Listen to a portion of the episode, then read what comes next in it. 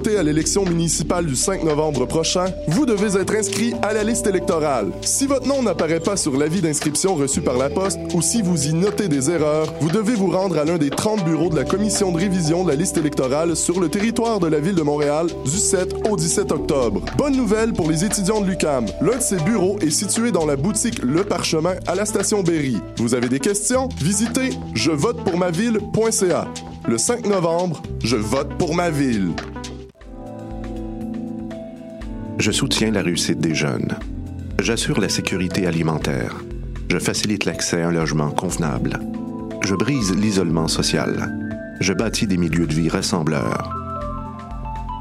J'aide une personne sur sept dans le Grand Montréal. Je donne à la campagne Centraide UCAM. centraide.ucam.ca.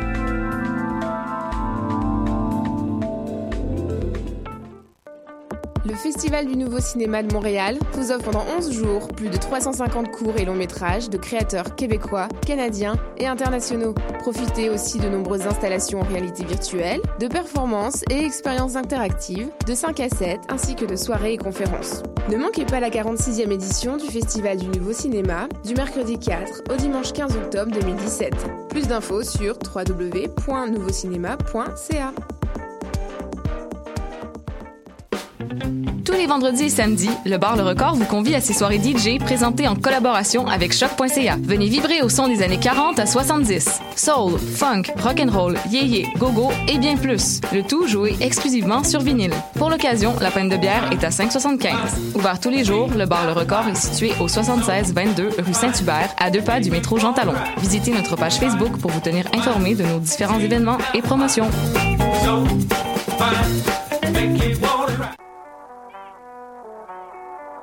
What a Dang et c'est Robert Nelson de À la claire ensemble sur les ondes de choc.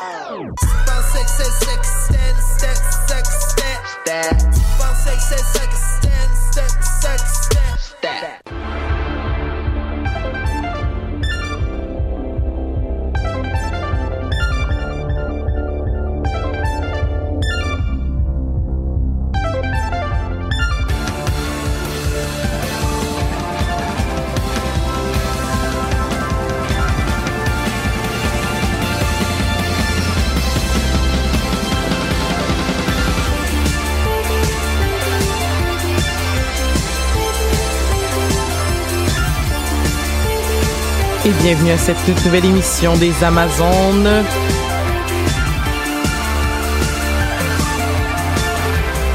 Si je ne me trompe pas et si je suis à mon affaire, je vous dirais même que nous sommes rendus à l'épisode 49 des Amazones. Ça fait maintenant un an que les Amazones existent, euh, tout, tout bientôt. C'était, ça a commencé au mois d'octobre 2016.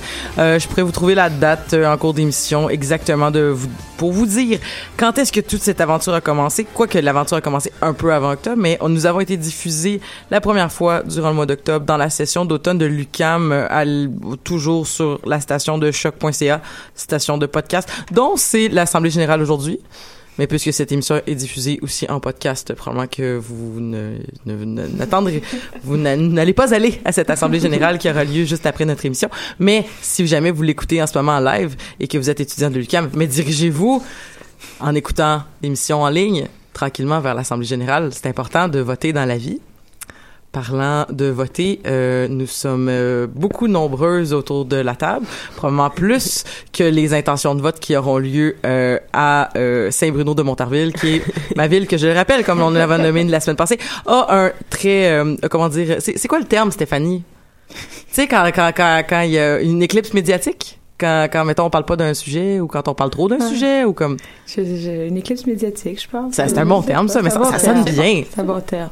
Hey, on va faire le tour de la table pendant que je vais essayer de retrouver ma petite euh, moumoute à pof euh, qui, a- qui est tombée au moment où j'allais dire bienvenue à l'émission des Amazones. On va commencer avec Marika. Bon matin. Euh, parle donc pendant que je cherche ma moumoute. c'est ça, improvise. Ben ouais, ben je peux improviser. Euh, Vraiment, euh, il y a 48 heures, on a eu droit au nouveau trailer de The Last euh, Jedi. Euh, je sais pas ce que vous en avez pensé. Euh, L'important, c'est le Porgs, le, le, Ah, ben oui. de. Ouais. C'est comme tout le reste est passé, a été éclipsé pour aller dans les métaphores d'éclipse. Mais aviez-vous vu, tu sais, l'espèce de, de, de faux scandale de oh regardez pas le trailer, il y a trop de spoilers, il y a trop de spoilers. ben moi, Là, j'étais comme mais c'est souvent comme ça je désormais. suis quand même assez d'accord, par exemple, là, mais moi, je trouve qu'on nous en a trop donné, tandis Exact. que dans le teaser, on nous avait rien donné. J'aurais aimé mieux ne pas voir euh, la bande-annonce, mais ça m'a quand même euh, drôle parce émoustillé que un tu regardes des brin. bandes annonces des années 80 puis t'es comme OK, mais de quoi ils parlent de fait? C'est quoi, là? Ouais, tu ouais. sais pas. T'as juste une longue scène qu'ils vont prendre avec une petite voix off un peu trop douce, puis maintenant c'est comme scène, scène, combat, Ouais, combat. exact. Fait que j'ai acheté mes billets, fait que euh, j'ai Oh, hâte au yeah. 14 décembre. là. T'as, t'as déjà tes billets pour euh, Oui, Star Wars? Bien évidemment. En même temps que la sortie euh, du trailer. Ah ben c'est super ça. Voilà. C'est, c'est merveilleux. Euh, moi c'est- je sais pas, je vais être où moi le 14 décembre, c'est ben trop euh, c'est ben trop loin. Est-ce que c'est un samedi? Est-ce que c'est un C'est un jeudi. C'est un jeudi? Ouais. En plus à quelle heure? À minuit? Euh, non, moi je vais à 19h. OK, fait que ça sort un jeudi. Ça Ah. sort un vendredi, mais tu sais, pour les genre euh, fanatiques finis, ils le font le jeudi soir. Là. Ah. Je pense Avant, qu'il y a c'était juste les Je que pense qu'ils étaient minuit, pas contents de Ah, travailler voilà. jusqu'à 3 heures du matin. Moi, ça fait pas mon affaire. Ben c'est super Marika. Est-ce que on va avoir le droit à euh, une fameuse scène par scène analyse euh, de de de de, gén- de, de, de bande annonce comme tu nous avais fait avec euh, Game Euh, of Thrones. Ouais, ouais, beau. je pourrais faire ça. Là. Euh, Je, je vais m'y mettre. J'ai plein de chroniques en tête, donc euh, on va y arriver. Super. Ah ben, mer- ben, merci beaucoup. En tout cas, moi je je je je je, je, te le demande officiellement. Si, D'accord. Si ça te tente de le faire, euh, ça serait le bienvenu. Je l'entends. Mégane, Allô? comment ça va Mégane Je suis fatiguée, mais ça va bien. T'es t'es fatiguée? Oui. Et Est-ce que session et école, Ah, tout- Tout en travail même temps. là. Ah oui. Toutes ces choses-là. là, Ok. ça- Tu es officiellement maintenant aussi co-animatrice de Pop en Oui. stock. Mhm. Félicitations pour ta Merci. nomination. Est-ce que est-ce que t'aimes ça animer? J'ai- J'aime ça. Je suis pas sûre encore d'être assez à l'aise avec la console. euh, Je, je, je m'excuse d'avance à Paul euh, si je Paul, notre directeur de programmation. très gentil qui m'a vraiment bien aidé euh, la première fois que j'ai fait une émission avec. D'ailleurs, où tu étais présente. Oui, tout à fait. Et euh, c'est une de mes émissions préférées à date. Eh. On a bien commencé ça. Ben c'est super. Ben euh, au plaisir de se recroiser euh, dans toutes ces émissions là. Puis merci encore une fois d'être aux Amazones. C'est toujours euh, c'est toujours un plaisir de te recevoir. Et euh, on continue avec Marie-Christine. Allô? Allô? C'est la première fois que tu viens? Exactement. Ben oui. Eh, fait que euh, tu fais quoi dans la vie, Marie-Christine? Ben- Toi, tu dois étudier en lettres aussi, là, quelque chose Ah, de même. même pas. Moi, j'ai- Tout le choisi le meilleur domaine pour étudier en tant que féministe. Je suis en jeu vidéo. Je suis Ah! en création de jeux vidéo. Fait Comme que, comme Roxane. Exact. Tu connais-tu Roxane? Oui, ben on a fait la mineure ensemble à l'UDM, mais là je suis vraiment en création de jeux vidéo euh, en 3D là au Centre NAD. Ah, ok, cool. Ouais. Puis, euh, euh, ben, ben, c'est super. Fait que, fait que toi, t'es, t'es, t'es, t'es, dans- la création. Est-ce que t'es aussi dans la, tout l'aspect, est-ce que, est-ce que t'es dans le, dans le groupe féminin, euh, voyons, euh, vidéoludique? Oui, ou- exactement. Je vais à toutes les rencontres. Euh, J'aime vraiment beaucoup ça parce que quand on étudie la création de jeux vidéo, ce qui est, ce qui est malheureux, c'est qu'on n'étudie pas nécessairement le jeu vidéo. Fait que moi, j'aime faire les deux, tu sais, les analyser, les étudier et ensuite en faire euh, le mieux possible. Eh ben, c'est vraiment super. Ben, je suis vraiment contente que tu sois avec nous aujourd'hui pour Ben, parler de, Stranger Things. Puis, on va continuer le tour de table avec euh, Stéphanie. Allô? Stéphanie qu'on va retrouver dans quelques instants pour faire euh, la chronique. Mais avant, euh, comment ça va, Stéphanie? Ça va bien, fatiguée aussi, mais écoute, on s'en vient parler de choses excitantes à réveil. Ok, cool. avec ta voix soivée du matin. Oh, c'est pas mal une constante. J'ai pas pris de café encore, je suis comme pas en mode écureuil actif. Ah, ok, oui, oui, ça, ça, ça, c'est sûr que la, la, la caféine du matin, euh, des Et fois, voilà. c'est un must. Mais là-dessus, euh, quelqu'un qui boit, je sais pas si tu bois du café. Stéphanie, tu bois-tu du café? Euh, je bois du café, du thé, du maté. Ça dépend vraiment de, de, de mon humeur, je pense. Des fois, je bois rien de l'eau. Juste de l'eau? De l'eau, ouais. Quand Wow. que, quand que, en fait, moins je Ça, dors. c'est edgy. Moins je, wild. moins je dors, moins je bois de café parce que moins je dors, plus j'ai d'énergie. Je sais pas trop comment ça fonctionne. Là, mon corps Ouais. est sur euh, l'adrénaline, euh, la- le mode survie. Fait que là, je me mets à faire des blagues, à être vraiment drôle. Puis tout le monde trouve que je suis vraiment plus sympathique quand je manque de sommeil. C'est un peu triste parce que moi, je me sens pas bien, mais euh, en dehors de ça, tout va bien. Je peux juste boire de l'eau puis être sympathique pour tout le monde. Mais femmes ma-? Les femmes à ma job aussi, ils me trouvent plus drôle quand, quand, quand j'ai, quand j'ai, quand je suis fatiguée. Parce que souvent, je suis moins, euh, j'ai, quand même, je fais, je fais quand même une job de gestion de 64 femmes, là. Fait que, tu sais, des fois, c'est comme un peu, euh, quand je suis fatiguée, quand je suis réveillée, c'est plus comme, c'est non. Puis quand je suis endormie, c'est plus comme, oh, je sais pas, là. hey, euh, Stéphanie, toi, euh, dans la vie, je sais, hey, tu sais pas par quoi commencer? Ton documentaire? Eh, ah, tu fais un documentaire. Ouais, dans la vie, je peux dire ça. Euh, ça n'a pas trop rapport aux Amazon, mais je fais, euh, en fait, je fais une maîtrise sur les micro-verts, mais aussi un documentaire sur les micro-verts. Je peux faire mon moment pub. Euh, donc, si vous voulez, vous pouvez aller liker la page sur Facebook Open Mic Documentaire. Puis donc, on parcourt toutes les scènes euh, du Québec euh, pour aller filmer les gens qui prennent parole sur scène ou qui prennent pas nécessairement parole, qui font de la poésie signée aussi sur scène si on en croise, euh, pour montrer c'est quoi le portrait de cette scène émergente au Québec. C'était, c'est donc de poésie. De poésie, Donc, oui. euh, de la poésie. de la poésie. C'est qui ton poète préféré? Ou ta poétesse préférée? Je sais pas, moi j'en ai pas. J'ai j'ai pas de couleur préférée, j'ai pas de poète préféré, je sais pas. tu sais pas? Non, mais je peux dire des poètes euh, géniaux. Euh, T'as-tu lu Outarde de Catherine Côté? Pas encore, mais j'ai- je l'ai feuilleté, je l'ai, on l'a à la maison, euh, moi puis Mégane, parce Parce que... qu'on habite ensemble. mais j'ai pas eu le temps de le lire. Moi, je lis mes recueils dans, la, dans le bain, puis là, c'est pas encore dans ma, dans ma liste de recueils de bain. C'est pas rendu à. ça ça s'en vient tranquillement vers la porte de la salle de bain. Ça. Mais là, c'est encore comme dans le couloir. Ouais, puis tu sais, j'ai un petit peu une, une petite gêne parce que c'est celui de Mégane, puis là, comme, tu sais, c'est toujours risqué de lire son recueil dans le bain. Dans le bain.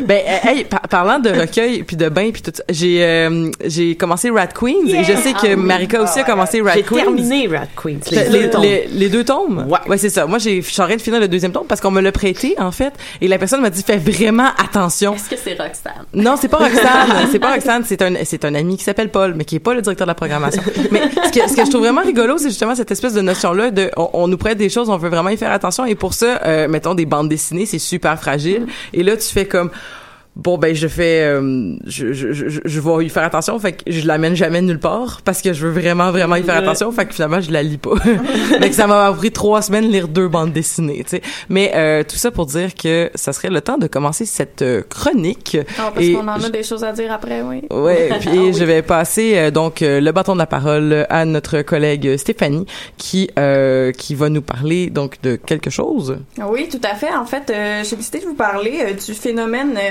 à la fois fascinant et inquiétant du beta uprising, qui est en fait un peu la version euh, ultra misogyne et toxique d'une espèce de revanche des nerds qu'on voit se profiler sur Internet depuis quelques années. Euh, en fait, le terme euh, beta uprising, on peut le retracer. Euh, à peu près aux alentours de 2011, là, en tout cas si on se fie au, fameux site knowyourmeme.com, euh, on a retrouvé ce terme-là. Ben, D'abord, peut-être préciser bêta, bêta pour euh, la, la lettre de l'alphabet qui va venir après alpha. Fait que bêta uprising, on va parler des mâles bêta qui se qualifient eux-mêmes de, de mâles secondaires qui vont détester les mâles alpha. Donc, on retrace le premier usage de cette, de cette expression-là en 2011 sur un site euh, des droits de l'homme, et mettons des gros guillemets autour de droits de l'homme, euh, un titre qui s'appelait Fight for Justice, parce que la justice, c'est pour les hommes, évidemment. Euh, le terme a éventuellement été repris, puis a gagné en popularité sur des sites de forums, puis des boards à tendance toujours en tout cas pas toujours, mais souvent un peu misogyne. Euh, par exemple, on pense au board qui s'appelle le R9K, qui, pour, euh, qui s'appelle ainsi pour euh, Robots 9000, des hommes qui se désignent euh, comme étant des robots euh, puissants sur 4chan ou encore sur des sites comme des sites au charmant nom comme slothate.com. Puis bon, pour expliquer un petit peu pour ceux qui sont pas familiers avec 4chan, c'est un site où on retrouve toutes sortes de choses. C'est un forum où on peut poster de façon anonyme, fait qu'on peut jamais vraiment retracer qui sont les auteurs des posts. Puis aussi le, ben, le problème et l'avantage de 4chan, c'est que les posts disparaissent très très facilement. Fait que même quand il y a des sujets très problématiques, souvent en dedans de 3-4 jours, ça va être disparu. On doit à 4chan euh, des mouvements tels que le fameux hashtag Cut for Bieber, où est-ce qu'on encourageait des jeunes filles à se couper et à se mutiler pour démontrer son leur amour pour Justin Bieber et toutes sortes de phénomènes comme ça. Fait qu'avec 4chan, le problème, c'est que la ligne est souvent très mince entre le troll et la réalité. Il y a souvent des conséquences assez néfastes qui en découlent. Beaucoup de problématiques avec euh, entre autres euh, l'évén- l'événement du Gamergate et, tout- et toutes les euh, toutes les les leaks euh, de photos nues de, De de- et des montages de, de, de ou sinon de, de, de montages carrément de pour faire à croire qu'il y a eu des photos nues et de et euh, des, des, des- de dangereuses situations comme euh, diffu- divulgation des adresses et des, Ouais. des téléphones personnels euh, de plusieurs féministes. Donc euh, oui euh, c'est c'est un c'est d'une c'est d'une liberté euh, c'est d'une liberté des fois qu'on déconcertante 4chan. Ben, c'est ça. Il va y avoir certaines choses qui, oui, peuvent tomber du côté de l'humour. Par exemple, à un moment donné, Taylor Swift faisait un concours où euh, le fan qui obtiendrait le plus de votes sur Internet gagnerait une séance VIP avec Taylor Swift. Et 4chan ont fait, hey, on va tous voter pour un gros dude barbu de genre 40 ans juste pour la déconcerter. Puis effectivement, ça, ça a causé problème lors du concours. Mais bref, pour revenir euh, au sujet du Beta Uprising, euh, je parlais aussi du fait qu'on a retrouvé ça énormément sur euh, sluthate.com, qui est un site qui existe encore d'ailleurs. Euh, un site qui a changé de nom, euh, ça s'appelait avant PUAHate.com pour euh, Pick Up Artist Hate. Fait que dans le fond, les hommes de ce site-là allaient se plaindre des Pick Up Artists, les hommes qui séduisent les femmes, qui se donnent des trucs pour...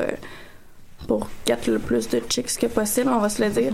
C'est comme si ça avait passé de la haine des gars qui se pognent des chicks de, à la haine des, à la haine des, des filles. Ben ouais, comme ils l'appellent, mais en fait, euh, puis précisément, ça a changé de nom parce qu'un de ses membres actifs, en 2014, un certain Elliot Roger, a été l'auteur d'une tuerie. Fait que le site, pour essayer de s'en distancier un petit peu, a changé de nom et un nom beaucoup plus jovial Mais et oui. aimable qui est le sluthate.com. Bref. Le terme beta uprising, en fait, ça désignerait une potentielle, mais avouons-le surtout fictionnelle, révolution qui aurait, lieu, le jour, au fond, où les mâles bêta, qui se qualifient eux-mêmes ainsi, euh, ces mâles mal aimés et livrés à leur solitude non désirée, euh, réaliseront un jour combien les mâles alpha et aussi euh, combien le féminisme sont la cause de ce qu'ils appellent leur ostracisation. Fait qu'en fond, c'est des hommes qui ont vraiment beaucoup de problèmes et qui espèrent un jour meilleur. Ils espèrent une sorte d'utopie où euh, chaque mâle bêta aurait enfin droit à une concubine jeune, belle et idéale qui, selon eux, leur reviendrait acquis de droit.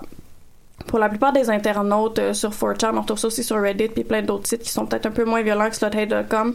C'est surtout un, un running gag, une sorte d'inside joke. Euh, souvent, ça va être associé avec des photos du mime Pepe the Frog, justement pour alléger ça un petit peu. Mais Pepe Mais- the Frog, c'est pas un symbole nazi?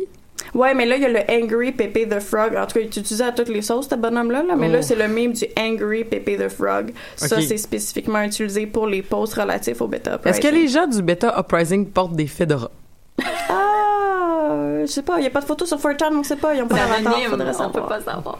On peut les imaginer avec des fedoras. Ouais, aussi. J'ai vraiment un gros Mais problème peut-être- avec les fedoras. C'est peut-être euh, tous les personnes qui portent des fedoras ne font pas partie du Beta Uprising. Oh, oui, oui, oui, mais tous qui les font personnes- partie du euh, Beta Uprising Portent peuvent- tous des fedoras- Ouais, c'est des ça, fedoras. c'est Tout est dans tout. Tout est dans Fait que c'est ça. Puis originalement, le, le fameux board dont je parlais tantôt, le- les Robots euh, 9000 de 4chan, en fait, c'était juste un forum où des hommes venaient partager des anecdotes euh, de manière un peu, disons, innocente. C'était jamais très méchant, mais c'était quand même, il y avait des thèmes récurrents. Par exemple, on parlait toujours euh, de comment ils se plaignaient du fait d'être soit encore vierge ou de pas avoir suffisamment de succès avec les femmes.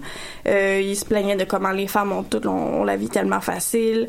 Euh, sinon, ils parlaient bien évidemment de leur, euh, leur- du ressentiment qu'ils éprouvaient à l'égard des femmes, fait que les femmes veulent pas coucher avec eux. Fait qu'ils se donnent des conseils entre eux sur comment soit mieux get laid ou soit comment mieux détester les femmes finalement. Euh, ils vont aussi partager euh, ce devant quoi ils se masturbent ou euh, des histoires où les questions de stalker puis de creeping out des femmes de leur entourage, etc., etc. Puis de là est né deux tropes, deux archétypes dont le fameux, je m'excuse, je vais dire un mauvais mot à la radio, les Chad Thundercock. Fait que ça, pour eux, les Chad Thundercock, c'est les... euh, tu sais, les gars d'un film américain, là, qui l'ont facile, qui sont, qui ont beaucoup de confiance en eux, qui ont du succès avec les femmes. Et avec ça, il y a aussi les Stacy's. Les Stacy's, c'est les sluts qui tombent en amour. Même pas ils tombent en amour, qui vont euh, euh, désirer avoir des relations avec les fameux Chad en question. Fait que ça, c'est deux, euh, deux tropes qu'on voit quand même souvent.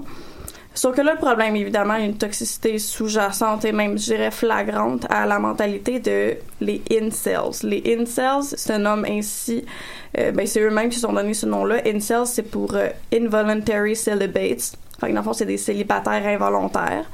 Fait qu'il faut quand même être très entitled pour avoir une mentalité comme ça. Euh, les incels, ils vont blâmer le féminisme de tout leur malheur, évidemment. Euh, ils vont blâmer le féminisme de leur insuccès auprès des femmes, qui est le malheur numéro un. Fait qu'ils vont reprocher aux féministes le fait d'avoir encouragé les femmes à quitter leur maison pour poursuivre des carrières.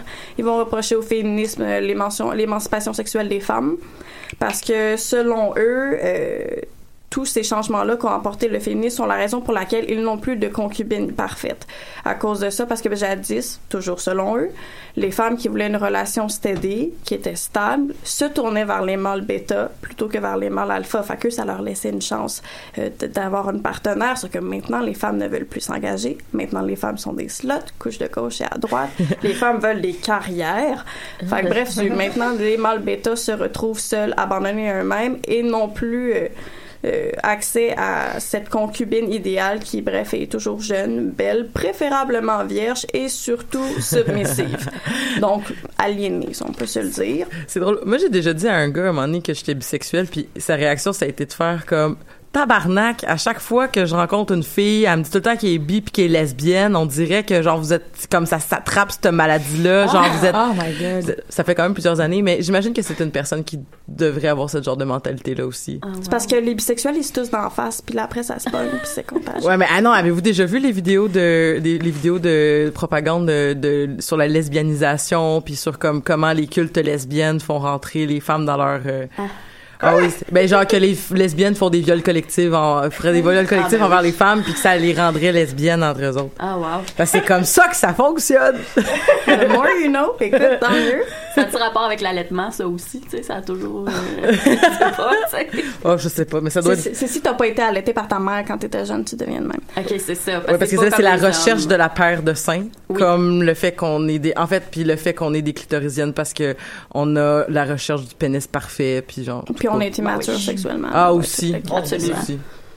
Mais euh, c'est ça pour revenir à nos euh, fameux euh, incels charmants et Oui. en tout cas.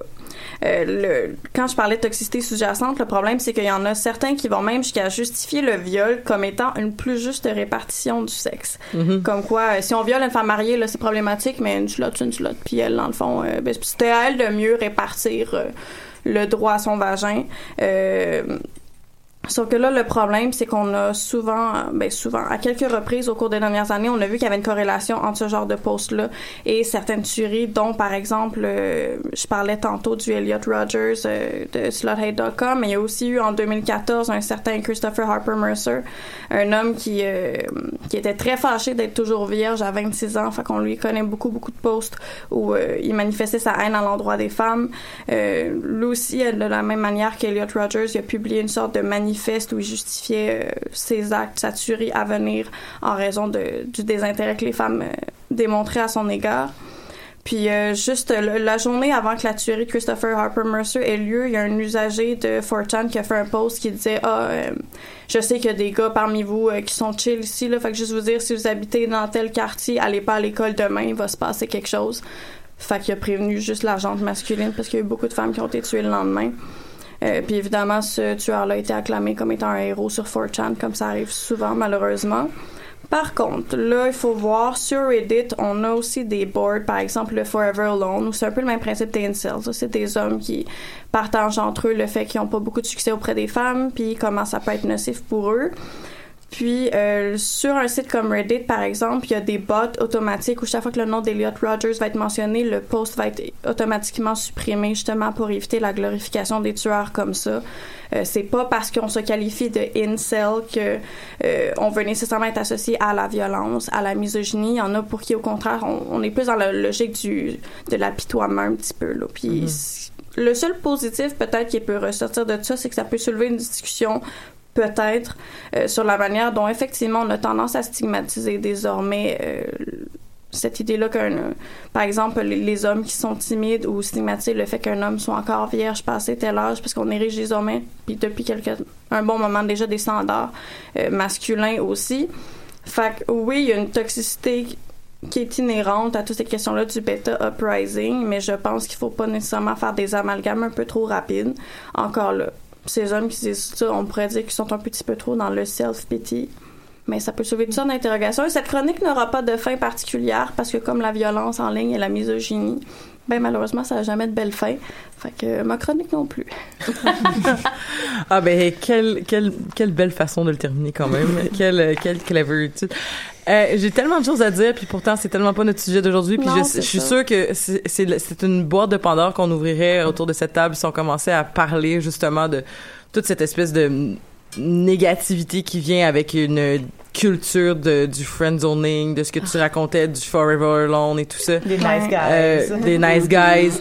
Hey, genre les nice guys là pour vrai là, j'en sloggerais deux par semaine là, Ah, des mon fois. Dieu, parle-moi Mais Écoute, on peut réserver ça pour une autre émission future. on ben ouais, un, un, spéci- un, spé- un spécial non euh, un ben quoique, je pense que c'est le genre de discussion que si on essayerait de créer là, on, on, on serait plus dans l'émotivité mais bon, peut-être qu'on pourrait voir un peu comme l'émission sur la santé mentale, peut-être qu'on trouvera éventuellement une façon de l'inclure dans l'émission. Sinon, euh, je vous inviterai à prendre une grande respiration et commencer le, le thème On va évacuer tout Namasté ça. Oui. Je commencerai euh, euh, en vous. Ben, on, on pourrait commencer à parler de Stranger Things, qui va euh, sortir imminemment euh, la saison 2. Et euh, on, on avait donc envie de revenir sur la saison 1, parler de ce qu'on a aimé dans la série, euh, pourquoi est-ce qu'on est hypé de la nouvelle saison qui va sortir, et euh, aussi ben, parler de certains, parce que c'est les Amazones, on va parler de certains petits détails des fois qui nous ont accroché l'œil ou l'oreille puis ça va nous faire plaisir de décortiquer tout ça ensemble. Euh, mais je, je commencerai en, en- je commencerai la discussion avec le, le- le- la bande annonce dis-je de la saison 2 qui euh, a été euh, décrétée comme l'utilisation de la, de la chanson de Thriller a été excessivement bien euh, C'était laquelle déjà? c'était la chanson de, de, de c'est la thriller de Michael. non mais la, la chanson. Thriller de, de- dans le trailer ouais, je Thriller comprends dans le trailer. Thriller dans le Mais- trailer. Juste- justement, donc, il était comme une espèce de, de, de, de- de- je, je l'ai dit souvent à l'émission, je pense, là, mais j'ai comme une espèce de, de, de, de- d'obsession vers le fait qu'on on ne fait que remixer des anciennes tunes rétro pour les réutiliser dans les bandes annonces ces derniers temps. Ouais. Et je, je le vois tellement là, comme là, euh, en- je suis allée voir Blade Runner en fin de semaine, puis c'était la, la bande annonce de Player One, qui est le nouveau film de Steven Spielberg qui va Mhm. sortir euh, l'année prochaine, je pense. Et là, euh, c'était là c'était Imagination de Charlie la chocolaterie, mais il y a tout le temps un esprit de tune rétro. Je pense qu'on Mhm. devrait faire la liste, euh, en tout cas. Bref, mais c'est correct, c'est des modes. Mais là, on a utilisé la, la- on a fait l'utilisation de Thriller et qui a été super bien incorporé en fait. Oh mon dieu, c'était incroyable. Moi, vraiment j'ai, j'ai, je suis tombée en bas de la chaise quand j'ai comme catché que c'était Thriller qui était en train de jouer dans la. Écoute, c'est bien fait. Moi, je m'en suis même pas rendu compte. Ouais, c'est ça. Mais euh, c'est intéressant parce que pour revenir un peu sur les critiques qui avaient sorti quand la première saison était sortie l'été dernier, tout le monde disait ah mais c'est poche parce que c'est juste de la grosse nostalgie puis du, du recyclage d'affaires des années 80 pour que les gens qui sont qui ont grandi dans les années 80 se, se sentent bien. Ok, Puis ça, c'était les pour- principales critiques. que Pourquoi c'est poche comme Mais moi, je trouve ça cool Ben oui. parce qu'on voit qu'ils jouent vraiment là-dessus. Tu sais, on le sait qu'ils ils savent qu'ils font du recyclage, puis c'est ça l'objectif. Puis en réutilisant Thriller, en, moi je pense aux, euh, aux affiches promotionnelles qui sont sorties, qui, qui font comme des, des espèces de, de remake Ah oui, des, des vieilles affiches de films d'horreur. Ah, c'était pas fan-made ça finalement? Non, je pense que c'était Il y officiel. en a qui étaient Oh. fan-made, mais il y en a Ouais. qui Ouais, étaient étaient officiels. Ah, Puis c'est comme c'est c'est pour montrer comme oui on le sait qu'on est en train de faire du recyclage puis c'est ça qui est qui est le fun parce qu'on peut comme réutiliser euh, mettre à jour aller chercher dans nos souvenirs la nostalgie Parce que c'est un hommage. c'est Ben un oui. hommage oui exactement Mais ce qui est le fun, c'est qu'on n'est pas bombardé constamment comme il y a une soundtrack originale dans Stranger Things. C'est pas comme check une référence, une référence, Mhm. une référence, telle tune dont tu te souviens. C'est quand même, il y en a quelques-unes. J'ai aussi lu des critiques qui disaient, ben là, ça se passe en 73, puis cette tune-là est sortie en 75. bon, En c'est quand même- 83. C'est en 83. Ouais, ça se puis passe en pense qu'il y a Ah une oui, couple de 83, tunes. excusez, c'est Ben, ça, c'est 60 83 puis une tonne de 85. 85. Moi, pour rebondir là-dessus, un affaire que j'avais trouvé très beau, c'était à la fin de l'épisode de, de Body. Il joue la tune Heroes de David Bowie de 77, mais c'est la cover de Peter Gabriel qui est sortie en comme 2009-2010. Puis c'était tellement beau, tu sais. Ben, fait que oui, ils ont comme joué avec ça. tu sais. oui, c'est une tune des années Mais, 70, puis la, mais... mais la question c'est encore une fois si la chanson est euh, extra diégétique, on Oui, s'en elle est fout. extra-diégétique, On s'en fout de quand elle est sortie, tu sais, Exact, effectivement. Vraiment, tu sais, est-ce que la chanson, la critique de 85, est-ce que c'était une chanson intradiégétique? Puis là, c'était comme, ah ben là, ça fonctionne pas. Mais tu sais, c'est- c'est-tu la seule chose invraisemblable dans Non, cette ça, c'est- Mais bon. Exact. Puis ça joue vraiment entre le décalage entre les années 80 puis aujourd'hui, puis sur euh, le ce remix là, là, des vieilles affaires puis d'aujourd'hui, puis on remix la tune de Thriller, on remix euh, ben on prend le remix de David Bowie euh, puis ces affaires là. Moi j'ai trouvé ça génial de jouer là-dessus parce que c'est les principales critiques qui ont été adressées à la série. Fait que c'est faire non non mais vous pensez que c'est négatif mais dans le fond c'est positif tout ça. Moi, je, je vais m'incruster parce que c'était vraiment le, le sujet Ouais. duquel je voulais parler, Oui, là, c'est les références des années 80. Vous avez beaucoup cité des trucs que j'allais nommer, là, entre autres euh, le l'orchestral version de, de David Bowie de Peter Gabriel que j'ai trouvé aussi euh, vraiment magnifique. Euh, donc, moi, je voulais vraiment parler de la musique, entre autres, parce qu'on en parle très peu aux Amazones. C'est vraiment un, un truc qui me passionne dans la vie. Puis, euh, les références aux années 80, contrairement aux critiques qui ont été faites, moi, c'est le truc qui m'a permis d'accrocher euh, à Stranger Things parce que lorsque j'ai commencé à écouter cette euh, série-là, j'avais aucune attente. Je savais pas du tout dans quoi je m'embarquais euh, et je l'ai écouté dans comme la première semaine où c'est sorti, donc j'ai pas eu beaucoup de feedback avant de commencer de mes amis ou de gens sur internet. Fait que je suis allée tout de go euh, sans savoir à quoi j'avais affaire et laissez-moi vous dire que j'ai été tout de suite accrochée, entre autres à cause de ces références-là. Tout d'abord, à cause de la musique, euh, je suis une fan finie de Joy Division et euh, on n'entend pas beaucoup de Joy Division dans des séries ou dans des films. C'est plutôt un underground, malgré que là tout le monde se promène avec des Ouais, chandails euh, de Joy Division sans savoir que c'est Joy Division.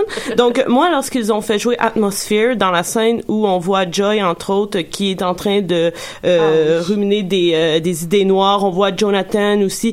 Ça, j'ai versé une larme là, parce qu'Atmosphere c'est vraiment une chanson un coup de poing de, de Joy Division. Euh, aussi évidemment The Clash là, Should I Stay or Should ouais, I Go, euh, qui est la la qui est devenue la chanson euh, thème un peu. Euh, on a Elegia de New Order aussi qui est comme le groupe après euh, la mort euh, du chanteur de, de Joy Division et Heroes de David Bowie. Et tout ça, euh, c'est des chansons des années 80. Bon, euh, Joy Division, on est plus euh, 79 Ouais. là, mais euh, ça s'y rapproche et il y en avait plein d'autres. Euh, Sunglass at Night de Corey Hart. Mhm. Ok, donc qui sont. euh, Il y avait aussi Africa de Toto, mais Oh, celle-là je voulais pas trop la nommer là. J'ai donc, ri, là. J'ai tellement ri. C'est une tune avec C'est comme la Nancy, là? deuxième Ah, tune. La première tune, c'est genre Jefferson Airplane, White Ouais, Rabbit. t'es exact. comme, Mais là, on est en Non, mais ça 67. guilty pleasure, là. Ils se sont dit, on va Ah, faire la Africa, même. Africa, c'est génial. Moi, j'adore cette chanson-là. Puis c'est super cool comment c'est intégré parce que c'est intradiégétique. Exact. Ils sont Ouais. dans la chambre en train de comme s'embrasser. La chambre qui est comme euh, décorée de la façon la plus quétaine que j'ai vue Oui. de toute ma vie. C'est magnifique. Puis là, c'est comme ah le classique radio euh, One It euh, genre Ouais. One, one Wonder, mais quasiment là. Quasiment, oui. Donc, je connais pas d'autres tunes de Toto. je Non, t'avoue. je connaissais pas le nom de Toto avant de le chercher aujourd'hui. Donc euh, voilà, déjà la musique met vraiment euh, bien en place l'ambiance dans laquelle on veut euh, euh, que les téléspectateurs soient euh, émergés. Et on a parlé tantôt de la musique originale aussi qui est composée par Kyle Dixon et Michael Steen. Et eux, ils font partie d'un groupe qui vient d'Austin. Euh, et euh, ce que ce que j'ai aimé en fait, ça c'est venu en deux volumes, là, donc il y a quand même plusieurs euh, chansons euh, originales. Et euh, ce que j'ai aimé en fait, et ce qui fait directement référence aux années 80, c'est euh, l'omniprésence du synthétiseur. Ah oui. Ok, donc euh, euh, ben instrument mal aimé aujourd'hui, mais euh, par la plupart, Il y a mais quand qui même un retour Ah oui, il y a un retour. Ouais, il y a un exact. retour, ouais, Ouais. très important. Et avec le synthwave. je- Ouais. Ouais, exactement. Donc euh, ça, ça faisait partie euh, de d'un des trucs euh, qui où les années 80 étaient très euh, très présentes. Il y a Mhm. également les films, donc euh, on se rappellera l'affiche dans la chambre de Jonathan de Evil Dead, euh, son Oui. père qui lui dit "Arracha, c'est tellement Mais euh, macabre." concernant la musique, j'ai lu, puis j'ai trouvé ça vraiment débile. hein. J'ai lu comme une tonne de critiques un peu débiles qui disaient que, en tout cas, il y avait un article précis sur toutes les raisons pour lesquelles euh, Stranger Things ne répond pas suffisamment à l'esthétique des années 80. Ça disait l'absence de chansons thème au début. Comme quand dans les années 80, les, oui, il y y, a une musique thème, mais comme c'est pas une chanson comme catchy Mhm. avec des paroles, comme quoi c'était pas suffisamment fidèle. Mais il me semble que ça aurait complètement tué l'ambiance. Oui, puis comme le disait Megan, c'est bien d'avoir le mélange d'aujourd'hui et d'hier. Puis le, le format en chapitre, ça fait pas référence à la série télé des années 80, mais contrairement à genre. Ben, puis de toute à façon, la c'est une série littérature, Netflix. là. Fait que Ouais, tout le monde skip l'intro. Maintenant, il y a un piton fait pour ça. Je pense que c'est romancé aussi. Tu sais, moi, je suis le genre de public qui accroche à ça parce que je romance les années 80. Oui, fait. J'ai un guilty pleasure Mais pour les années on 80. l'a pas vécu. On l'a pas, l'a on l'a pas vécu autour de la table. Puis, pour revenir à la musique, moi, la musique des années 80, c'est ma musique préférée. Tellement J'adore cette musique-là. Il y a plein de raisons pourquoi je n'ai pas vraiment envie d'avoir vécu cette époque-là, mais la musique. J'adore ça et le retour du synthétiseur en ce moment dans la musique moderne. Euh, citons des Anatole de ce monde. J'imagine que je sais pas si euh, comme autour de la table il y a des fans de Anatole et de sa nouvelle ailée là, mais bon peu importe. Allez checker ça. Mais tout ça ou de Le Couleur, si on peut nommer des groupes québécois aussi euh, qui ouais. font ces retours-là. Mais euh, je ferai un lien aussi avec un autre groupe québécois, avec une œuvre aussi de de de- d'hommage aux, aux années 80 qui était euh, Turbo Kid et le groupe Le Matos. Donc Ah oui. un des membres des- du Matos qui est le quatrième membre de Roadkill Superstar, euh, qui a euh, qui a permis donc justement d'avoir cette musique là années 80esque d'inspiration mais qui est toutes des chansons originales et qu'on retrouve aussi je trouve dans Stranger Things justement et dans aussi donc une en tout cas bref je vous enverrai plein de musique c'est vraiment c'est vraiment délicieux bref oui euh, tu nous parlais maintenant des affiches dans les Euh, chambres ouais, ouais, ben du cinéma en général. Euh, entre autres, euh, ben j'entrais par exemple avec l'affiche dans la chambre de Jonathan, mais il y a aussi plusieurs références. Par exemple, moi j'ai vu là, le poltergeist, la communication par l'électricité. Ça- Tu sais, c'est des choses qui sont déjà vues, mais qu'on reprend. Et effectivement, c'est du recyclage, mais on le fait bien. Et puis euh, dans, euh, y a- les créateurs ont, ont cité des œuvres des années 80 comme leur euh, leur influence principale, celle de King et de et de Spielberg entre autres. Tu sais, les vélos, E.T. moi Ouais, tout de suite Ouais. le groupe Puis, de jeunes en j'avais eu vélo. aussi beaucoup de, de, de, de critiques de faire Ah, mais tu sais, on n'a pas besoin de Stranger Things parce qu'il y avait le Super 8 de, de Spielberg, mais c'est comme, c'est pas la même Mais chose. non, mais non. là. Ouais, non, c'est ça. On est ailleurs. Puis euh, bon, les affiches aussi qui ont circulé avec euh, Nightmare on Elm Street, euh, tous les films de Running Man, Stand by Me, Alien, Alien, ouais. l'œuf. Ah ça, euh, même avant de voir l'affiche, je veux dire, j'ai eu tout de suite le référent de cet œuf-là. Puis, puis dans la saison 2 on va avoir une belle référence à Ghostbusters Ouais, ouais, exactement, qui s'en vient. Et on va avoir toute l'idée des jeux vidéo, euh, dont le D&D. Le moi, évidemment, le Donjon Dragon euh, m'a vraiment euh, fait un beau bombe sur le cœur quand je l'ai vu arriver dans Stranger Things et je me suis reconnue en eux. Et maintenant, ça devient euh, même euh, des expressions qu'on utilise dans la vie, c'est-à-dire ça m'a pris une semaine faire la game. Je savais pas que ça allait durer 10 heures. on est toujours en train de dire ça dans nos games parce qu'on n'est pas bon euh, pour manier le temps. Et euh, évidemment, tout ce qui est objet du quotidien, ça, j'ai trouvé que c'était fait d'une main de génie. Les vélos, les talkie-walkie, euh, les téléphones à ligne fixe. Il fallait Ah que oui. ça soit là pour que ça fonctionne. Ben, tu sais. puis le linge dans un le linge, les ouais. cheveux. Le Lazy Boy que euh, Eleven Qui essaie. était toujours un peu trop sec, là. Tu revolais tout le temps un petit peu dans ça. Ouais, exact. L'appareil photo argentique de Jonathan et on va dans la dans la chambre noire. Euh, Donc tout. magasin aussi, tu sais, toutes les boîtes, ça a tout été Exact. fait, c'est parfait. C'est pas juste accessoire, c'est vraiment utilisé dans la, dans, l'histoire, dans la diégèse. Ouais, ouais, exactement. Comme les comics aussi, Ouais. parce que c'est réfère souvent le Millennium Falcon que euh, Dustin essaie de faire voler à Eleven avec euh, très peu de succès. Donc, on compare Eleven à Yoda. Il y a, il y a beaucoup Ouais, ouais, de, de choses comme ça qui font en sorte que euh, ça crédibilise le fait que la série se passe dans les années 80 et euh, ça rend le tout encore plus vrai. Puis, euh, je veux dire, on voit des films qui tentent de nous ramener dans ces années-là et c'est pas toujours euh, super bien réussi.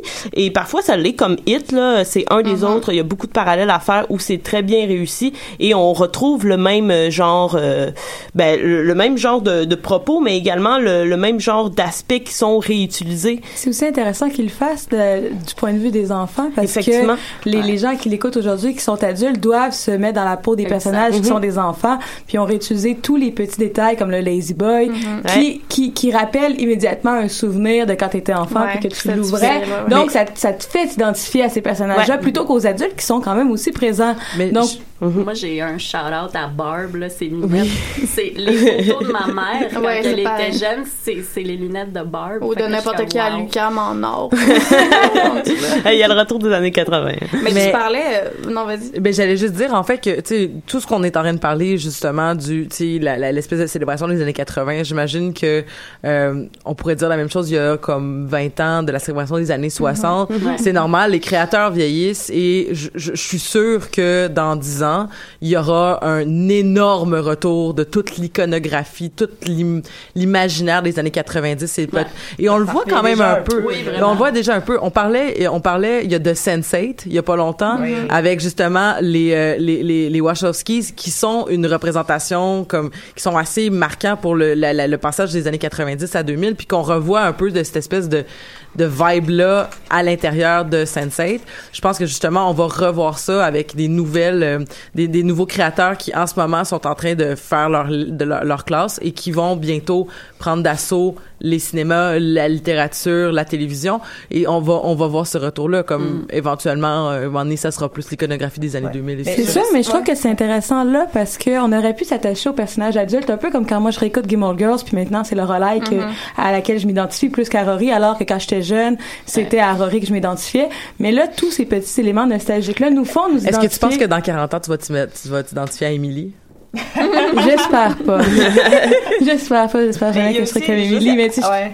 bref, je trouve que ça nous, ça nous fait être les enfants. Année nuance, parce que c'est pas. euh, je ça nous fait avoir l'impression d'être dans les années 80, mais c'est pas les vraies années 80, c'est Ouais. l'idée qu'on se fait des années nostalgie, 80. ouais. c'est- Ouais, c'est- ouais, ça, joue à la nostalgie, c'est Mhm. sûr. Ah, ben, l'idée, la, la version imaginaire et émotive de, mettons, euh, si on parle de, mettons, du début des années 2000 parce qu'on l'a vécu, c'est toute l'idée de tous ces objets-là qui nous restent en tête, mais tu sais, c'était pas de même vraiment à l'époque, je pense pas, en tout Mhm. cas, là.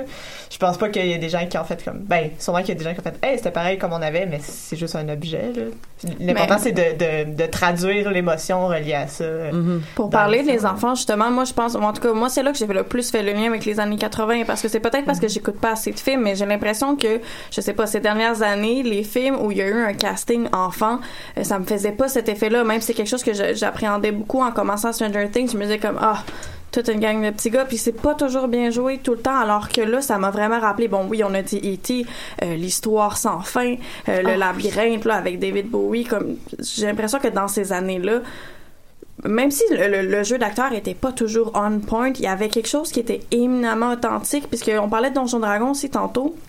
Ce que je trouve intéressant d'ajouter euh, cette donnée-là dans l'univers de Stranger Things, j'ai l'impression que ça rend un peu plus plausible le comportement des enfants. Je sais pas, mais moi personnellement, j'ai dans l'idée que euh, quelqu'un qui passe sa vie à jouer à des jeux où il est question de relever des défis, de combattre euh, des créatures fantastiques, ben justement, ils sont plus prompts à réagir. Mhm. Puis j'avais lu aussi un article qui parlait justement par rapport à tous les films des années 80 où il y a ce motif-là des enfants prêts pour une aventure. J'ai l'impression qu'ils ont voulu jouer avec cette nostalgie-là de comment, ah, dans le temps, les enfants, tu sais, ça sortait dehors, puis ça partait euh, go on adventure. Alors, euh, on a souvent la critique, là, c'est désormais, là, les enfants sont tout le temps devant des iPads, tout ça. Fait que j'ai l'impression que les réalisateurs ont joué là-dessus. Mais c'est aussi un trope de toute la littérature euh, ou des films policiers Ouais. jeunesse de que les jeunes puissent résoudre le crime parce qu'ils croient au fantastique Exact. et que à cause de leur imaginaire et que finalement c'est vraiment ça qui les conduit Ouais. vers le criminel alors que les adultes sont trop rationnels pour voir l'évidence. Exact. Mais en, en même temps, euh, le monde de Stranger Things, c'est un monde qui mélange les adultes et les enfants, Ouais. ce que je trouve bien. Puis on a justement les deux côtés. On a les adultes qui croient, les enfants, c'est-à-dire euh, Joy et euh, Hooper, entre autres. Puis il y a aussi le, le prof, là, Scott euh, Ah Clark, ouais. le prof de sciences, qui est quand même assez cool. Puis on a aussi les parents de, euh, de Mike et de Nancy qui, eux, euh, veulent Oh pas là trop s'embarquer. C'est les parents qui punissent, c'est les parents euh, qui, euh, entre autres aussi, vont euh, empêcher les enfants de sortir. Ouais, Donc- mais en même temps, ils n'ont pas vu de Demogorgon sortir de leur mur, là, c'est ça? Ouais, comme, effectivement, mais- elle- Joyce, elle a pas le choix d'y croire. Mais Hooper, non, par contre. Ouais, c'est vrai. Hooper ne le voit pas tout de suite et il fait confiance à, à Ouais. Joy. euh, donc, mais moi, c'est euh, un de mes personnages bon, préférés ah à cause de ça. Ah, quel homme. Mais le père de Mike, c'est le personnage le plus passif de Le toute plus la oui. Et le plus en est- crédible. Ted. Oui, il est tellement crédible là-dedans. Ça en est une caricature. Mais je pense qu'il y a justement cette espèce de, on parlait de, ah, les enfants d'aujourd'hui versus les enfants des années 80, li- li- comme tu dis, donc euh, aller jouer dehors puis tout ça. Alors que maintenant, les parents, en tout cas, euh, moi qui est en train de préparer une petite famille là avec euh, mon conjoint, une espèce d'image de comme, ça fait, j'ai l'impression que ça fait comme 10 ans que je, genre 10-15 ans que je me fais dire comme, faut pas que t'ailles dehors parce qu'il y a des violeurs puis il y a des Ouais. kidnappeurs d'enfants du puis tout ça. soleil aussi. Puis euh, c'est ça, ben, c'est ça, et que tout ce que tu dois protéger, tout, tout doit être très très protégé, tout, tout doit être très aseptisé. Donc c'est un peu normal qu'un espèce de discours de peur comme ça va créer une génération de parents qui feront comme, Exact. ok, on vous enverra pas juste jouer dehors. et, et, euh, mais voilà. Euh, pourtant, pourtant peut-être qu'on, peut-être, peut-être que oui, ça, ça diminue euh, peut-être euh, ce, ce- ce genre de d'imaginaire là, mais Ouais, il y avait aussi une espèce de liberté nostalgique de juste partir avec ton vélo puis pas être checké par tes parents. Ouais. là. Ouais. comme- ça Puis ils peuvent pas t'appeler sur ton sel, savoir où t'es. puis-? Mais tant qu'à parler d'enfants, tu sais, avant qu'on qu'on soit en honte, on a beaucoup parlé du personnage de Leven. Je sais Ouais. pas vous, qu'est-ce que vous en avez pensé? j'aimerais ça que Stéphanie en parle. Ok, oui, je peux. mais moi, en fait, euh, Eleven, c'est euh, c'est mon personnage préféré, mais c'est aussi le personnage qui me fait moins aimer la série quand je l'ai écouté la deuxième fois pour l'émission. Je me suis dit, j'allais me rafraîchir la mémoire. Puis la première fois, je l'avais écouté un peu, un peu euh, avant tout le monde. La première semaine, je l'ai binge-watché. Puis j'avais full aimé ça. J'avais pas lu les critiques. Puis là, je me suis dit, bon, je vais faire une nouvelle écoute pour l'émission. Puis là, tout le long, j'étais fâchée. Un, j'étais fâchée parce que je me suis dit pour des questions de genre, tu sais par exemple au départ quand elle arrive dans le restaurant, on la on la euh, on prend ce personnage-là pour un garçon, puis après, quand elle, quand, Non, mais quand- elle quand elle ou il courts. arrive dans la ville, on, on la prend pour une petite fille. Mais elle, elle se dit jamais si c'est un petit garçon ou une petite fille. Puis on voit qu'elle a tout le long des problèmes avec son avec son identité de genre parce que on va on va l'habiller en poupée avec une robe typiquement poupée très matelassée, des cheveux blonds. Puis elle va demander la première question. Est-ce pretty? ah, est-ce que je suis jolie? Puis quand, quand, quand elle enlève ce déguisement-là, elle redemande encore si elle est jolie. Elle, elle est toujours en train de chercher à savoir son identité par rapport aux autres. Puis soit on, on lui on lui impose une identité, on lui on la maquille euh, comme si un enfant devait être maquillé pour passer inaperçu Ouais. dans une Ça, c'est école. drôle. Ça, puis c'était les petits gars la maquillent bien en plus. Ça, c'est un des moments. ouais. Oui, C'est puis- un natural look. Ouais, c'est mais ça. tu sais, puis ça me dérangerait pas qu'une petite fille soit maquillée, mais tout, tout le rapport à son genre devient de plus en plus problématique. Puis on s'y en- au final, on fait juste toujours lui plaquer une, une identité.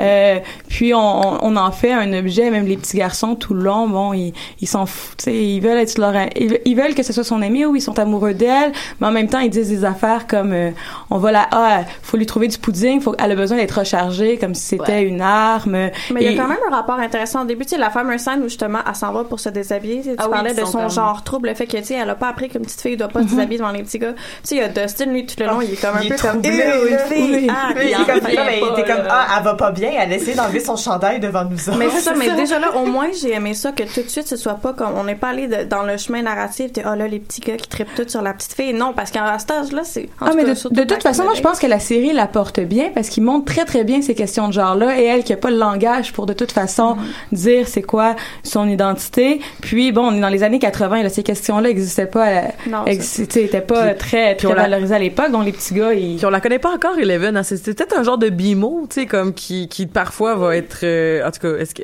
est-ce- bimo, il y a une référence Adventure Ah oui, Time, oui, oui, oui, justement de. ge- gender euh, C'est ça, euh, il y a beaucoup de gender fluidité chez Bimo parce que des fois, ou du- et, et de, so- et de son orientation et de son identité de genre, parce que parfois il va, euh, elle, il, Il sort avec elle, une bulle, puis on ouais. sait pas si la bulle c'est un gars ou une fille. Ben, ouais, exactement. Ou euh, son amour inconditionnel avec un- une canne. Ouais, ou tout ça. Et son, a- et son, son amour pour les jeux vidéo, la bonne bouffe et les parties, euh, les parties de plage et euh, se faire les ongles. Et est-ce que je suis belle? Est-ce que je suis...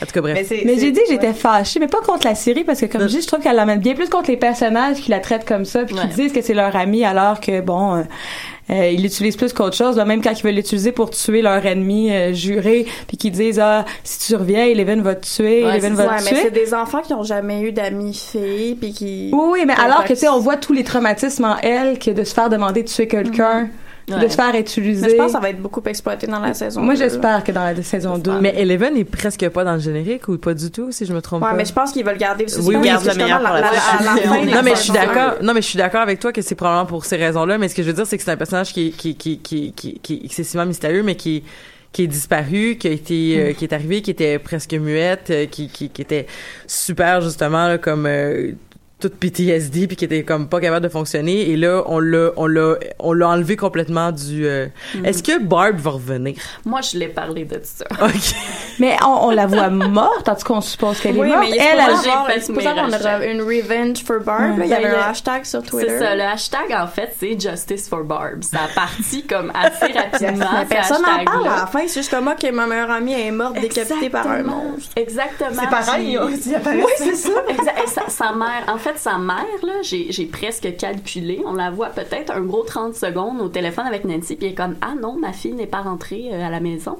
Euh, si tu la vois, appelle-moi. Puis la police est juste comme, oh, elle s'est enfuie, là, tu sais, elle a, elle a quoi, 16 ans, là, elle est partie, là, avec Puis un char. shame Nancy, tu sais, sont comme, ben, elle s'est probablement sauvée parce que t'es allé make out avec un petit gars puis tu l'as laissé tout seul. C'est super malaisant. Mais oui, j'ai beaucoup lu là-dessus. Moi, le slut euh, shaming de Nancy me rendait excessivement ah, mal à l'aise Oui, vraiment. c'est Non, ça, vraiment c'est très conséquent avec les années 80. Ouais, ouais. malheureusement. Tout à fait. Mais ouais. Ouais, fait mais je pense que ce qui a suscité l'engouement Jonathan pour Bart, qu'elle joue dans Riverdale aussi. pas parlé Ah, c'est vrai, je savais pas. Ouais, mais c'est ça, le, le Justice for Barb, c'est justement, c'est tout ce qu'on a lancé, c'est le fait que, ben, elle, elle- elle meurt, tu sais. Puis Will, ben, je veux dire, écoute, euh, quand, quand un enfant disparaît dans un petit village, c'est normal. Tout le monde se mobilise, tout le monde pose des questions. Mais Barb, personne la cherche sauf Nancy, tu sais.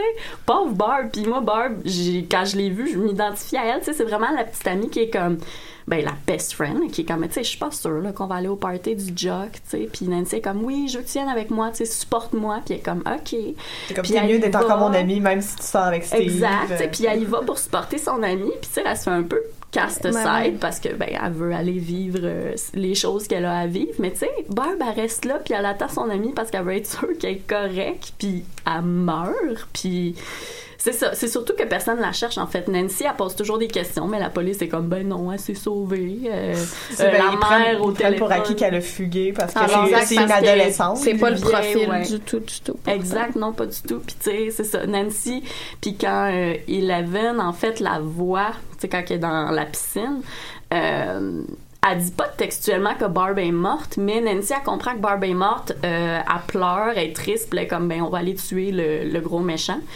Mais de Puis- toute façon, Joyce, elle voit pas, là, quand elle est dans l'Upside Down, elle voit pas comme le cadavre de Barb. dans Ouais, elle le était comme un peu Ouais, dans le dans la là. piscine. Ouais, parce qu'elle Joy, ouais. elle aussi, on comprend, tu sais, elle est vraiment euh, cadavérique, là, quand Mhm. elle la voit. donc. Ouais. Ben ça, ça a été confirmé dans les entrevues que j'ai lues que oui, Barb est morte, elle ne revient pas. Mais Ah. euh, le hashtag Justice for Barb, euh, ça les a beaucoup effets, touchés. Fait qu'ils veulent au moins, dans la saison 2, il est censé avoir cette closure-là de Barb. Parce que c'est ça l'affaire, c'est que on veut pas qu'elle revienne d'entre les morts nécessairement. Ils ont dit que ce personnage-là avait vraiment été créé pour montrer que tout le monde est vulnérable à la créature. Tu sais, c'est pas juste les enfants-enfants.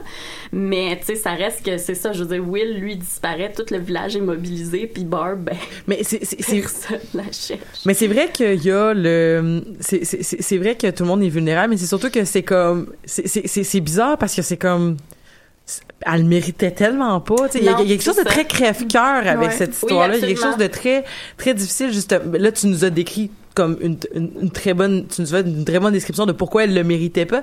Mais dans les faits, c'est surtout comme, hey, cette créature-là va, va- peut faire mal. C'est, c'est comme la série. ah, et oui, elle est, elle est, je crois qu'elle est, elle est pas, c'est pas un drame, là, mettons, là, Mhm. mais Ah ouais. il- il- les séquelles sont, sont graves et sont, sont parfois immédiates. Mhm. Et euh, on va le voir avec le personnage de Will, qui est le petit garçon qui a disparu. Ouais. Euh, écoute, à la fin de la saison, moi, j'étais tellement triste Ah de oui, voir que comme, hey, ça va être long, là, se réhabiliter Ouais. de tout ça. Ouais. Mais c'est intéressant, comme, si on compare, parce qu'on parle beaucoup des années 80, mais si on compare avec les slasher movies où les gens qui meurent dans le film, c'est comme conséquemment à leurs Ouais. actions. Oui. C'est vrai, sont- hein. euh, que- Tu sais, Il y a toujours des règles. Il y a toujours des règles. Ouais, ça. Faut Mais pas là- que tu fourres, faut Ouais. pas que tu prennes de drogue, il faut pas que tu Mais là, sois c'est vraiment, noir. c'est vraiment, ça joue sur le sentiment d'injustice de, mais là, elle a rien fait. C'est Ben ça. oui. Je trouve que c'est là aussi que la série, tu sais, on a parlé de toute, euh, toute la récupération des années 80 commence à créer un émerveillement, puis de l'autre côté, tous les silences ou tous les, les non-dits créent genre un sentiment d'injustice, puis un moment où euh, on, on se sent pas bien, là, euh, tu sais, effectivement, c'est juste Nancy, puis euh, Steve, il lui dit, euh, ah mais là, dis pas qu'il y a des bières chez Ouais, moi. sais. Euh, Il y a personne, même Jonathan, slut shame euh, Nancy à ce moment-là en disant qu'elle veut juste être comme sa mère, puis être comme toutes les filles en se pensant à G. Ouais, c'est vrai. Puis euh, comme il y a tout, mais tous ces moments-là, c'est dramatique. Souvent, ils se passent un peu dans le silence ou dans les malaises ou euh, Ouais. avec elle, avec Barb, ce qui fait juste disparaître. Puis c'est là aussi que je trouve que la série ne fait pas qu'être nostalgique, puis crée vraiment un, un sentiment, ben un effet d'inquiétante étrangeté puis un sentiment d'horreur quand on l'écoute. Mais la fin de la saison finit sur un sens. Puis j'ai hâte de voir comment ils vont avec ça. Parce que sais, on voit Nancy puis Steve, c'est Noël, ils sont sur le fauteuil. Mais quel couple normal se remettrait d'un événement ouais. pareil? J'ai hâte de voir comme the aftermath de toutes les choses qui se passent je pense que dans la description officielle, ça dit justement comme quoi que euh, bon euh, Mike lui il vit le deuil de elle et que Nancy elle ben elle vit le deuil de son amie Barb puis que justement elle a quand même combattu un monstre, tu sais. Fait que euh, ça au moins ça va être un peu exploré, tu sais le fait qu'elle a quand même perdu sa meilleure amie, tu sais même si personne l'a cherché. Ben, puis Mike, elle, son love interest. Je sais pas qu'est-ce que vous en avez pensé, vous, justement, qu'il y a un love interest parmi le, le groupe d'enfants, justement, comme la Ouais. tension Mike, elle. Est-ce que c'était nécessaire? Moi, comme ça m'a fait pleurer, puis je les trouve tellement cute. mais, Ben, j'ai trouvé ça cute, mais puis comme on en parlait en fait avant l'émission, c'est que moi, comme quand vous parliez euh, du fait que les, les garçons, tu sais, euh, pose beaucoup de jugements sur l'identité de genre de elle. Ça, c'est pas tant ce qui m'a dérangé que le fait que elle, étant élevée dans un laboratoire puis tout, que elle, quand elle arrive dans la société, elle veut savoir si elle est belle. Tu sais, ça, ça m'a dérangé parce qu'elle elle devrait pas avoir ce, ces références-là. Fait que moi, que Mike tripe sur elle, c'est comme si c'était sa première amie de fille puis tout. Moi, je trouvais ça très, très, très mignon. Ben, c'est naïf. C'est même pas parce qu'elle est belle puis elle est populaire. C'est Ah, parce que c'est la première fille qui parle de sa vie puis qui elle trouve l'écoute. Quand il parle de Yoda puis tout ça, elle l'écoute. Fait que sais, ça, j'ai trouvé ça. Moi, je trouvais ça cute, ça m'a pas dérangé. C'est juste c'est ça. Moi, ce qui me dérangeait, c'était des fois des réactions de elle que- qu'elle devrait, entre guillemets, pas avoir ou que je me demande. le milieu d'où elle vient. Exact. Moi, c'était c'était juste ça, mais oui, je l'ai trouvé absolument cute. Mais en même temps, si elle a été élevée en laboratoire, mais elle n'a pas été élevée toute seule. On ne sait pas qu'est-ce qu'il y a eu comme discussion. vrai, elle a rencontré euh, d'autres euh, d'autres scientifiques qui devaient avoir euh, euh, tu sais, des rapports euh, différents. Ils devaient avoir des questions. Il faut qu'elle l'explore. Tu sais, Ils ont quand même dû, même si elle n'a pas le langage, ils ont quand même dû lui expliquer des choses. Peut-être des livres pour enfants. Elle fait des dessins. Elle a déjà là dessiné. c'est Fait Puis euh, il y a aussi une scène où on la voit en train d'observer les photos de Nancy. Elle fait le tour de la ouais, maison et elle voit Nancy et c'est à la suite de cette scène-là Ah, qu'on la voit mettre la robe de Nancy. Son référence, c'est la sœur de, de Mike. C'est vrai. Ça, ça serait logique, là, même si c'est ça, mais très éphémère. l'a identifié comme une fille, puis là, elle voit que la Mhm. seule autre fille qui a- avec qui elle a un contact, c'est Puis qu'il y a Nancy. deux gars qui trippent dessus. en puis là- Ouais, là, elle a les longs cheveux. C'est vraiment comme un désolé mimétique, là, de faire Ah, mais les gens, ils trippent sur elle, fait que moi, je veux devenir comme elle. C'est euh, vrai. ce Mais moi, j'espère juste que dans la saison 2, en tout cas, si elle revient, parce que là, il y a un suspense, qu'elle ait quand même un petit peu plus de lignes de dialogue. Parce qu'on Oui. se l'est dit tantôt, au total, ils ont calculé, en tout cas, c'est l'actrice, là, euh, Millie, euh, Millie Bobby Brown, elle a dit qu'au total, elle a calculé à peu près 42 répliques dans toute la série, et c'est souvent des monosyllabes. Ouais, mais en même temps, pas- moi, je trouve qu'elle a une profondeur, ce personnage-là. Oui. Puis qu'elle joue tellement bien. oui, là, mais justement, c'est- là, elle va avoir peut-être accès un peu plus au langage. Maintenant qu'elle a Oui. interagi avec d'autres, je trouve que ça apporterait encore Mhm. plus à sa profondeur, comme qu'elle soit autre chose que l'enfant traumatisé. Tranquillement, pas vite, elle prend conscience du pouvoir qu'elle a. Euh, puis aussi, c'est quoi de créer des liens, puis avoir des relations avec les autres. Fait j'espère qu'il va avoir un peu plus de character development, parce qu'on l'a dit, on s'en est parlé tantôt pour les autres personnages. C'est Nancy, c'est tous des personnages qui évoluent extrêmement Ouais. vite dans Mais une courte période de aussi, temps. elle a pas besoin de faire des monologues pour voir sa profondeur. Il y a beaucoup, beaucoup de character development avec elle dans la première saison, où ce Ouais. qu'au début, elle avait, elle, elle était même pas capable de dire oui puis non. Puis éventuellement, tu sais, juste avec un mot, elle est capable de déployer euh, comme plein d'idées et d'émotions. C'est juste friends, friends don't lie to Ah each ouais, other. ça, Puis c'est comme, Ouais. ça n'a pas besoin de beaucoup de mots pour en dire beaucoup. Mais est-ce que ce serait pas redondant qu'elle demeure la petite bête Non, mais? Mais je pense qu'elle peut, é- je pense qu'elle peut évoluer, mais je pense pas que c'était. Je pensais elle- qu'elle va se mettre à parler pendant cinq minutes non, non, non, non, non. Puis je pense que ça faisait ça, ça faisait d'elle un personnage moindre de pas parler du Non. tout.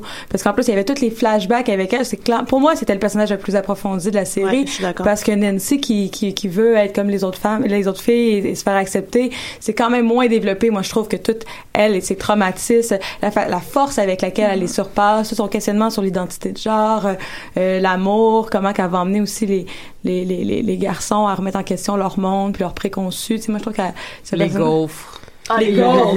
Mais j'espère que la relation avec euh, Hop, euh, comment il s'appelle? Hooper. Ah, moi, je Hooper. colle qu'elle développe une relation Ah, avec faut. Hop, dans le sens que Hop, tu sais, c'est ça, il a perdu sa fille, tu sais, puis... C'était une Ah, belle sideline. Ça, j'ai vraiment aimé ça, cette storyline-là Oui. de lui et sa fille. Ça a vraiment ajouté quelque la chose. justement. juxtaposition, tu sais, des flashbacks sur les vraies images, tu sais, quand il trouve Will avec Ouais. l'espèce de slug, puis là, il tire dessus, puis Ah. il revoit sa petite fille avec « Ah, mon Dieu, je pleurais. Je pleurais. Mais j'ai quand même l'impression qu'Elvin va être un peu dans l'ombre dans la saison 2 parce que pour moi, le personnage qui est le moins développé, c'est Will. Et Ben j'ai oui. vraiment très hâte parce Oui. que je, je pense que ça va être fixé sur lui là, euh, dans la saison et 2. sur Ouais, ses traumatismes et, Ouais. et sur le fait qu'il est, revenu, mais il, il sera jamais comme avant, tu sais. Mhm. Puis Un peu comme Frodon Saquet Ouais. après son Comment passage. Comment ils, comment ils vont faire pour, euh, tu sais, la, série part sur de l'émerveillement puis s'en va de plus en plus dans le dark. Mais comment ils vont réussir à faire un peu le, le chemin inverse, si on veut, parce que ces enfants-là, comme tous les enfants, savent pas trop c'est quoi le deuil, puis là, ils ont été confrontés à, à des monstres, au deuil, à la réalité, à l'horreur. Puis comment ils vont réussir à pas juste en faire quelque chose de lourd et de, et de difficile à vivre, mais à, à, à remettre ce, ce petit fantastique-là. Ben, euh, la fin de la saison 1, la scène où ils vont voir Will à l'hôpital, j'ai trouvé qu'au moins Ouais. ça, ça ajoutait un petit peu de sucré sur toute cette amertume-là où ils sont comme, ah, tu croiras jamais ce qui est arrivé, là, euh, on a fait voler des chars, il y a eu des monstres. fait qu'il y a quand même ce enfants. côté de la naïveté, c'est enfantine. Fait que ça va peut-être préserver un peu. Mais, mais en plus, mais on sent, dans- moi je trouve que la dernière scène est vraiment géniale pour ça, là, parce qu'on sait pas trop dans quel mood ça va s'en aller. Nancy qui donne l'appareil photo comme si elle voulait tout réparer ce qui s'est passé, puis après Will qui crache euh, dans le lavabo, puis là on comprend qu'il y a qu'il des ghosts de. Hooper à Ah oui. Ben merci beaucoup les filles euh, de, de, de, de, de, de, de cette belle discussion sur, euh, sur Stranger Things. Donc c'est quand la date de sortie de la saison 2? 27 octobre. Bon ben on a encore le temps de binge-watcher la saison 1 pour, euh, pour pouvoir, pour pouvoir euh, être à jour. Être à jour, puis euh, on pourra se permettre peut-être une petite chronique critique euh, quelques semaines suivant la sortie du de la deuxième saison. Là-dessus, bon, merci Stéphanie, merci Stéphanie, merci Marie-Christine, merci Megan, merci Marika. Là-dessus, je vous laisse avec une chanson que j'aime beaucoup d'inspiration des années 80 Oh yeah. de, du groupe euh, Gunship qui nous chante Techno en featuring John Carpenter et euh, je vous dis à la semaine prochaine.